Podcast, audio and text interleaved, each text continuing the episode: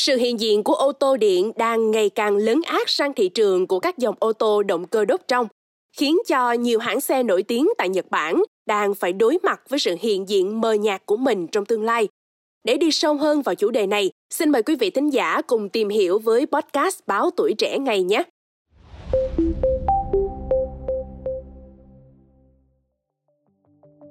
Thưa quý vị, Nhật Bản vốn được biết đến là vua của các dòng xe ô tô động cơ đốt trong và luôn đi đầu trong những thành tích lớn. Điển hình như Toyota vẫn đang giữ vững danh hiệu hãng xe số một trên thế giới trong suốt ba năm qua, cùng với Honda và Nissan thuộc hàng top các dòng xe bán chạy trên thế giới. Nhưng với xu hướng hiện nay, khi ô tô điện đang có chiều hướng biến đổi rất nhanh, thì các ô tô động cơ đốt trong lại bị tuột dốc một cách không kiểm soát. Các gã khổng lồ tại Nhật Bản đang phải đối mặt với sự cạnh tranh gay gắt từ các hãng xe nổi tiếng như là Tesla, B Y D. Mối đe dọa này ngày càng thể hiện rõ hơn tại Trung Quốc, khi cứ bốn chiếc ô tô được bán ra lại có một chiếc là ô tô điện. Tính tới thời điểm hiện tại, thị trường xe điện đang có dấu hiệu tăng cao và được dự báo là sẽ tăng lên chín triệu vào năm hai không hai ba, tương đương với thị phần lên đến ba mươi lăm phần trăm.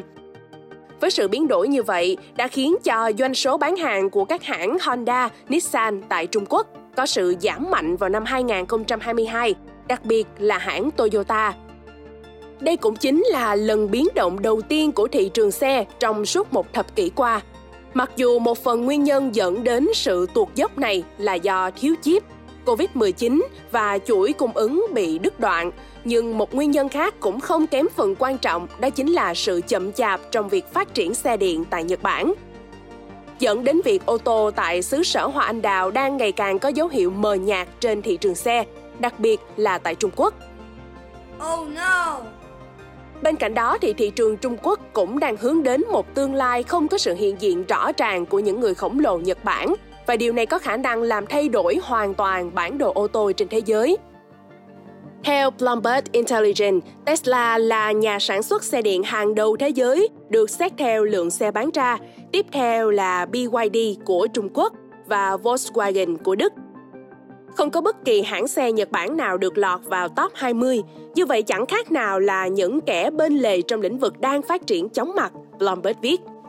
Gia Lê Giang, giám đốc công ty tư vấn Automotive Foresight, đã nêu lên đánh giá rằng nếu các hãng xe Nhật Bản cứ tiếp tục bảo thủ và thiếu quyết đoán trong chiến lược xe điện, thì việc họ thất bại trên thị trường toàn cầu chỉ còn là vấn đề thời gian.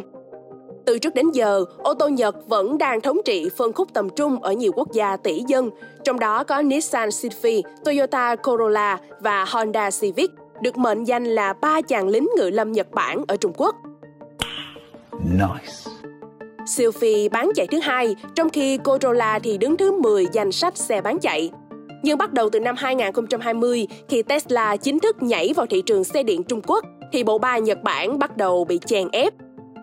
Tesla, en i o và Xpeng bắt đầu xâm nhập phân khúc cao cấp nhất.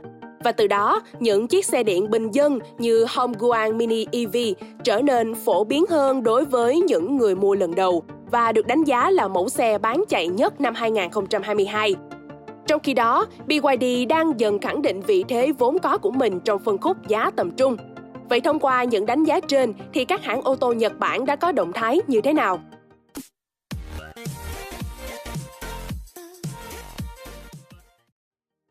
Vào tháng hai năm hai không hai ba, Nissan đã hạ mục tiêu điện khí hóa tại Trung Quốc vào năm hai không hai sáu, từ bốn mươi phần trăm xuống còn ba mươi lăm phần trăm doanh số bán hàng.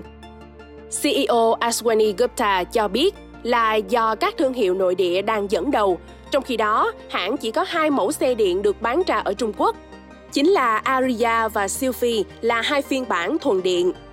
Người phát ngôn của Honda cũng cho biết, các công ty Trung Quốc có lợi thế hơn các nhà sản xuất ô tô Nhật Bản trong việc mua sắm chip và các bộ phận khác, đồng thời cho rằng doanh số bán hàng giảm là vấn đề sản xuất, chứ không phải do xe Honda không hấp dẫn người tiêu dùng Trung Quốc. Còn người phát ngôn của Toyota khẳng định, dù có lo ngại về xung đột thương mại giữa Mỹ và Trung Quốc, thì hãng vẫn kỳ vọng sẽ đạt được sự tăng trưởng ổn định tại thị trường Trung Quốc trong thời gian sắp tới. Lý do gì đã khiến cho Toyota tự tin đến như vậy? Theo trang Bloomberg đã dẫn lời của một tín đồ Toyota sống ở Thâm Quyến chia sẻ, anh đã lái Toyota Raize được sáu năm, nhưng nếu dòng Raize này không bị ngừng sản xuất vào năm hai không một bảy thì anh đã sắm cho mình một chiếc xe mới.